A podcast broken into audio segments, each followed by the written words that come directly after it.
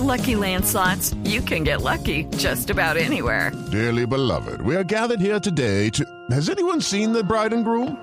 Sorry, sorry, we're here. We were getting lucky in the limo and we lost track of time. No, Lucky Land Casino, with cash prizes that add up quicker than a guest registry. In that case, I pronounce you lucky.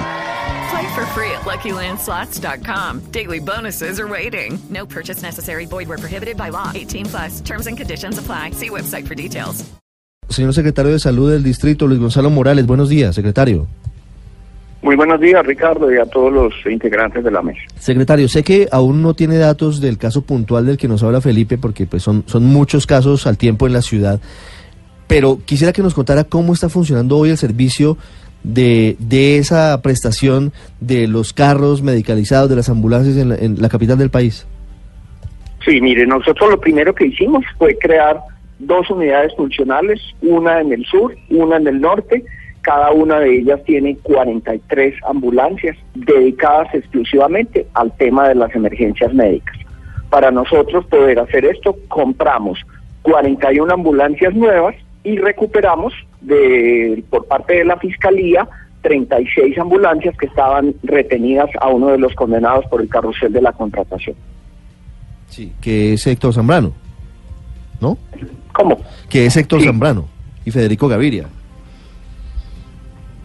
Sí, es uno de ellos, yo no sé cuál es finalmente, pero esos son casi 70 y pico de ambulancias que le inyectamos al sistema para poder tener una mejor respuesta. Sí, secretario, ¿cuáles son o qué requisitos debe tener un enfermo para que la ambulancia le llegue?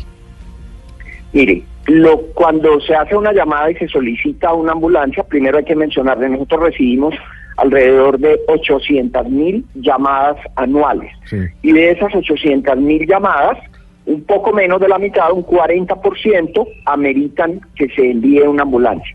La persona que contesta es un médico regulador, es una persona experta en el tema y él evalúa según las condiciones que le digan si amerita o no amerita primero enviar una ambulancia y segundo cuál es la prioridad de el, el envío.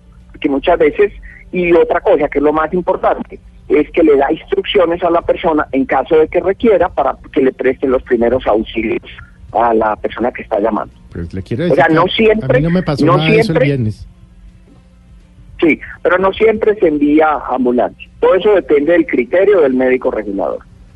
Claro, pero, La pero, pregunta, pero, pero, secretario- pero en este caso, perdón Paola, en este caso, si hay una persona que está perdiendo la conciencia, es una persona que no se puede mover, ¿cómo el médico que está recibiendo la llamada decide no mandar ambulancia? O puede, o puede existir el caso en el que haya un, un, un lío de coordinación y no se envíe la ambulancia o que se demore más de los 20 minutos que, que se dieron? O debe ser inclusive menos tiempo. 20 minutos, eso depende de las circunstancias. Por eso le digo, depende de lo que el criterio del médico regulador y cuando hay una queja como la que usted está mencionando, Felipe, Sí. pues eh, nosotros la revisamos. No, pues usted me da los porque me datos, pasó a yo mí. puedo revisar. Me Yo pasó puedo- a mí. yo Yo, puedo tengo un año de medicina, por supuesto, no me hace médico. El, el- el- el quien me contestó que debió ser entonces una doctora, le dije, le dije, está morado, está jadeando, no se puede mover, respira con dificultad, está perdiendo la conciencia. Si esos cinco requisitos no sirven o no son en criterio del, del doctor suficientes para mandar una ambulancia, pues entonces habrá que decir que le pegaron un tiro en la sien.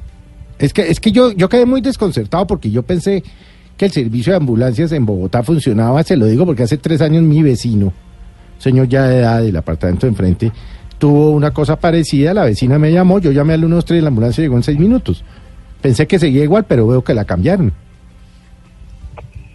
No sabría decirle, Felipe, porque no conozco el caso que usted me menciona. Yo con mucho gusto puedo averiguar. Todo eso queda registrado, tanto la grabación de la llamada como el registro que se hace escrito.